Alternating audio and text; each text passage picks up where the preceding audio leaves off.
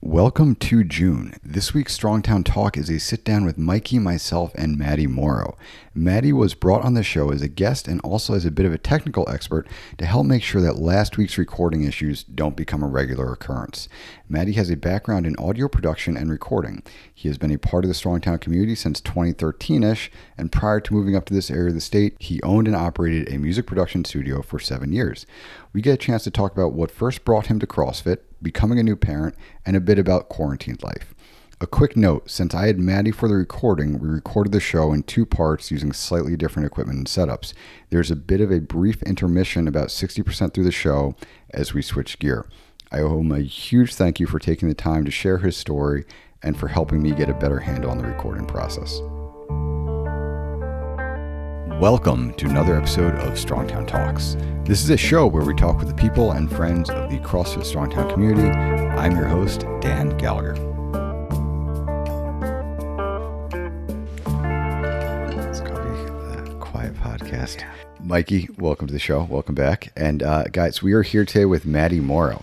Hello. Maddie, you are here as a bit of a technical expert for me because last week's podcast, something went wrong during the recording process. I don't know what it was, and just my audio levels were all over the pr- place. And you actually have a background in music recording. I if do. that's correct. Yep. I was wondering if you could maybe talk a little bit about that. And Sure. Yeah, I'm Maddie. For those of you who don't know me, I think most of you guys probably do that would be listening. I actually went to school for recording arts. I have my degree in recording arts. I owned and operated a recording studio down on the shoreline for like seven years prior to moving up this way. I feel like I knew that, but I forgot that. yeah. Yeah. That's pretty cool. Yeah, I've been in bands forever. When you came here, I I just felt like you were the biggest badass in the world. Oh, no. And not that you're not a badass, No, you I'm not. obviously are, but you showed up, I think it was on a Harley your first day, No, no. It was, I had a Suzuki. Suzuki. yeah. Nailed it, Dan. Nailed Nailed, it. it. We'll edit that one out. Yeah. I just feel like I remember you coming into the gym. You started at CrossFit Milford. Uh, well, one of their branches, right? So Shoreline, Shoreline, broke off yes. from there. So Lauren and Dave. The Plumies. Yep. You came up here. You had amazing hair then. You still have amazing hair. Great beard. Yeah, Annette cut this. It looks good. I like it. She did a good job. She did a very good job. Yeah. Yeah. I would trust her to cut your hair. Me too. Kelly would not. I would not let Kelly touch my hair whatsoever. During no, actually, she's starting to get upset over it. Like, why won't you let me do it? She's like, no, just I don't, I don't think so. Annette offered like four or five times, and I finally was like, I can't take. Like, I mean, I don't know if you guys have seen what it looked like before I cut it, but it was grisly. It grows out. Yeah. We were all looking pretty grisly during these times. Your grizzly process has been thoroughly documented, Mikey, on all the Strongtown General videos. Uh, ba- yeah, you can basically see it happen. You can just gradually, we're going to do a time lapse of just watching your hair grow. I should have done that. That would have been a good idea. You try to splice them together. It'll be Mm-hmm. fun. Maddie, you, you started at CrossFit Strongtown in 2013, maybe? Or 2000? Uh, 2014, I 14? think it might have been Okay. January because uh, my lease for the apart. I lived with band members down in Madison, and Such a then badass. our singer decided to move to Oregon with his girlfriend, and the drummer and his girlfriend were getting their own place. So I was like, well, I'm gonna head up sort of this way because this is where my brother and my parents live. going back to the recording studio really quick that you, you ran that for seven years Uh, yeah, 2005 to 2012. That's seven, right? Math checks out. was that something you've always wanted to do Yeah, yeah. I still to this day, like I still every chance I get, like I get up a lot of mornings at like five in the morning, and I'll go down because you have a bit of a home studio right now is that a lot of the gear from your actual No, I record- sold a good chunk of it. Okay. All. I have a lot of the microphones and stuff, but that old system ran on like a Mac G5, which is no longer starts. Das. it's dead.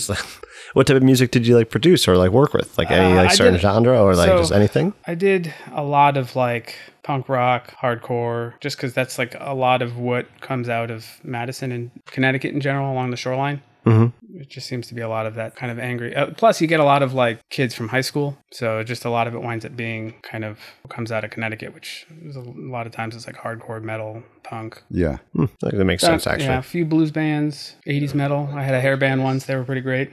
hmm Oh, Angry music. angry music. Life's so tough. So tough. Yep, living under your parents' roof. so you shut down the studio you had to sell it so what are you doing now So even while I was doing that, so like out of college, I went and got a job at like a music store and worked there, and then like literally would go to the studio and work from like like let's say my shift ended at you know seven o'clock, I would go to the studio and like I would start a session from nine and work until like three in the morning, and then go to sleep for like four or five hours, get up, go to work, rinse, repeat. Then I got a job as an analyst for a telecom expense firm, and that's what I've been doing since. So since 2009, I've pretty much been working like an office job, regular nine to five hours, and then even for a period there, I would still do sessions at night or during the weekends, Yeah. and then even having the band on the weekends, like we used to, you know, we're just like a bar band doing like cover songs. Even that it was just, you know, you got to work the nine to five job, and then I go do a gig at night on a Friday or a Saturday. It's one of those you do it because you love it. Yes. Though mostly, yes. The way of the road. Yeah. You've shared some of the stuff you've done on Facebook and some of your, your more recent recordings. Yeah, every now and again. It's fun to see you dabble. Yeah, I start trying to do some covers every now and again. You know, the trick is just like one finding the time. It's like really difficult with kids because like even if I want to go downstairs and try and like let's just say like record a vocal of something, it's like, you know, somebody's making noise somewhere in the house. Before the gym got shut down, we used to have to record the podcast either super early in the morning or very late in the day. Yep.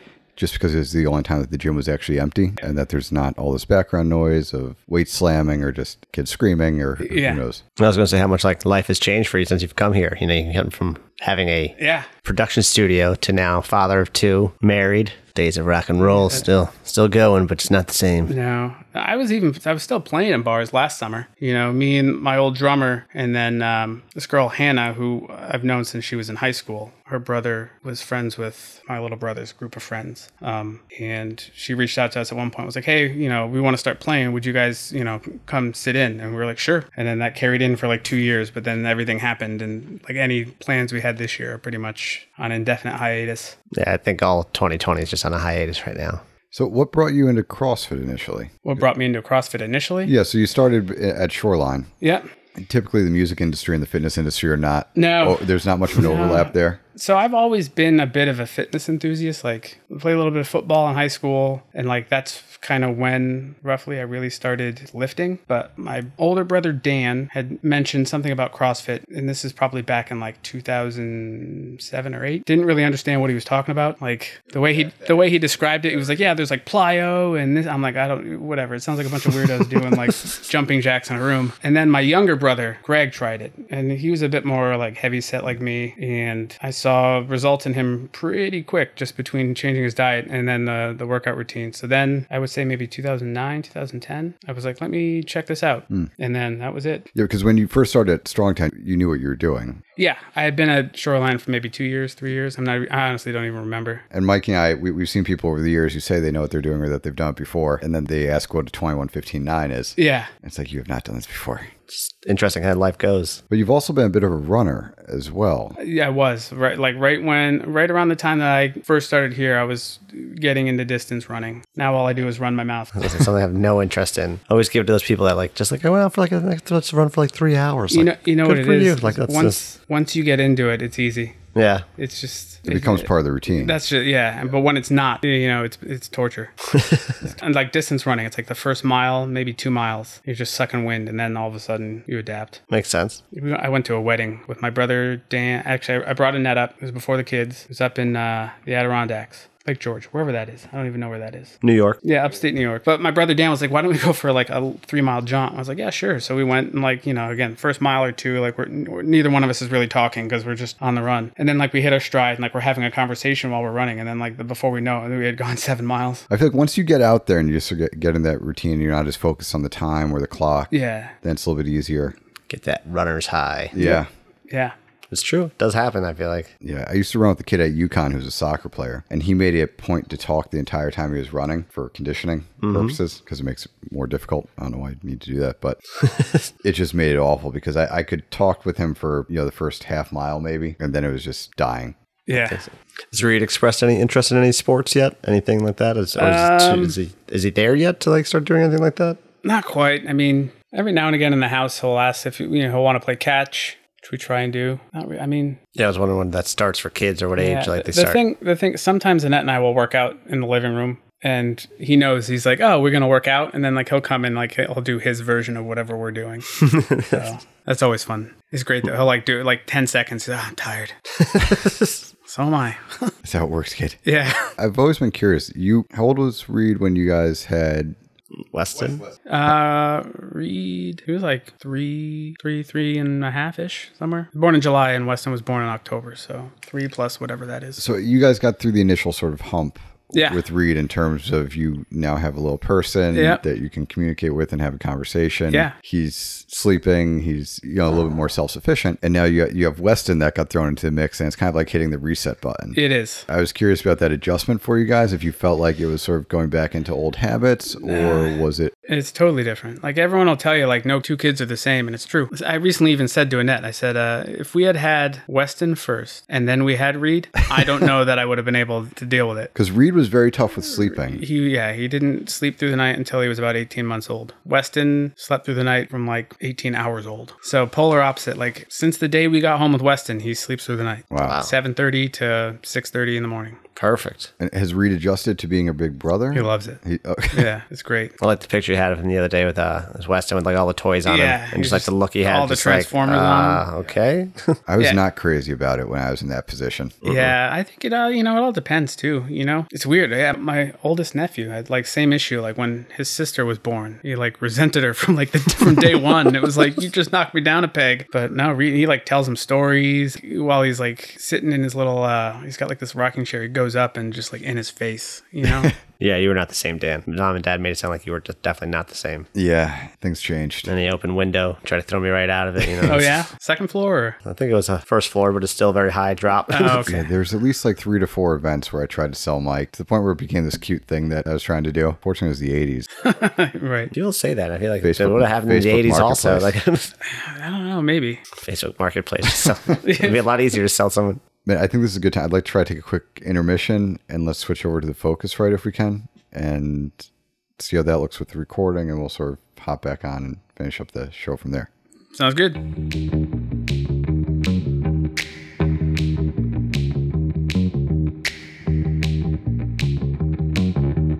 Yep.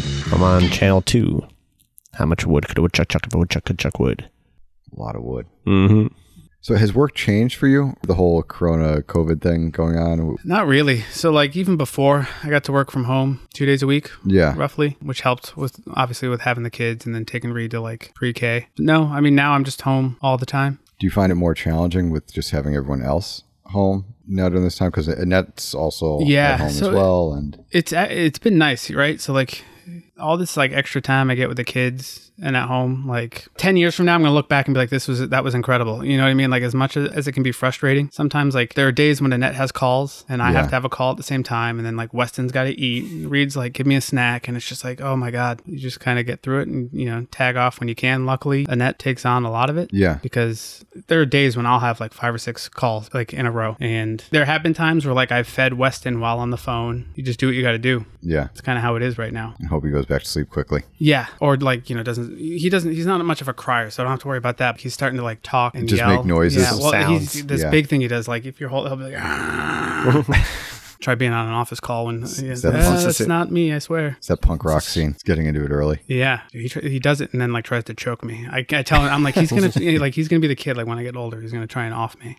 Something to worry about. You always gotta watch out for that one. Yeah, he's a good kid though. So, do you have any projects around the house, Maddie, right now? I I know you're a very handy guy as well. You know, Annette said when I left to come here, if I could swing by Home Depot and look at, for materials for making some of the, the cornhole games. Okay, yeah, yeah. So we might we might try and make a few of those. it's basically just some plywood and two by fours, and As far as projects, we did quite a bit last weekend. You know, tried cleaning out the garage, got pretty far. This is one of those things where like there's a few little dumping grounds in the house where it's just like I don't have room for this. Let's just go throw it there for now. And then like a month later, it's like okay, we I, like need to catch up on that because that dumping ground is now just a shit show.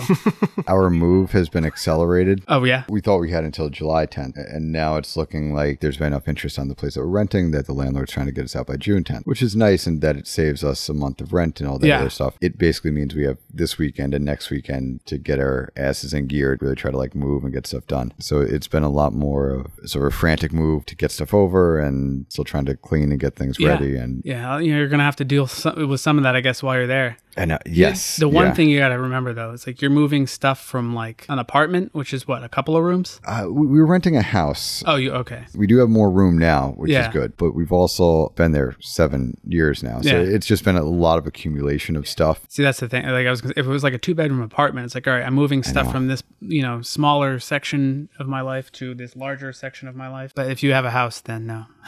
You ju- yeah, we just collect it. Fortunately, the basement I, I feel like is haunted, so I've never wanted to go down there. So there's not much stuff in the basement, which is good. Yeah. When we moved from the apartment to the house, it was like in the summer and Annette was off. So she like unpacked everything. Yeah, You know, like I just had to like, you know, we moved everything in like a weekend. And then over the course of like the next month, like while I was still working, she would just, you know, take care of a little bit here and there. Man, the next time we, you know, if we buy a new house or something or move somewhere else, I feel like it's going to take us, you know, six months. especially with kids. yeah. That's where you just gotta hire a company. Yeah. Like just let them just do it. And are, are you able to reuse a lot of Reed's clothes? Mikey had a lot of hand. We used to have a. I would Yeah. get hand me downs from my cousin, which I would wear and then hand them down to Mikey. so it was like we- three generations of hand me yeah, downs. we hand down whatever we can. The the challenge there is just you know, Reed was born in the summer, Weston was born in the fall. So like their clothing requirements aren't aligned, you know, for sizes. Never thought of that actually. That makes that's what interesting. Yeah, I mean, you know. especially at this phase when they're growing so much. Yeah. Right, well, that's just it. So like 0 to 3 months, like I mean, those sizings are fairly accurate, you know, you'd be surprised. I've heard that. Is Weston bigger than Reed? Right now?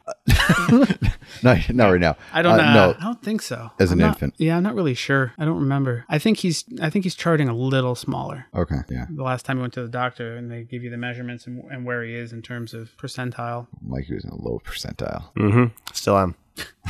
Just me making that up. Happens. Still angry that you're here. yeah, yeah. I've accepted it. We've gone past the denial phase. Only took 30 years. I think that's yeah, it's like normal for brother. Like I didn't get along with my younger brother until we were in our 20s. Kathleen has a nephews get along amazingly, which I'm, I'm like curious how long it's going to last. Plus, yeah, I have like you know two friends from high school that have been like best friends since high school, and I've always just been like, ah, it's like you know I don't get along with my younger brother that well. Cannot relate to that. No, that- that definitely happens though. Yeah, Maddie, I, I appreciate you coming out here today and Sure. hel- helping us sort of work through some of the setup stuff. It was actually it was very valuable. I feel like you have a different perspective on some things than I do, or just in terms of what you're looking at or what I should be aware of. So Yeah. It was really very valuable. I thank you.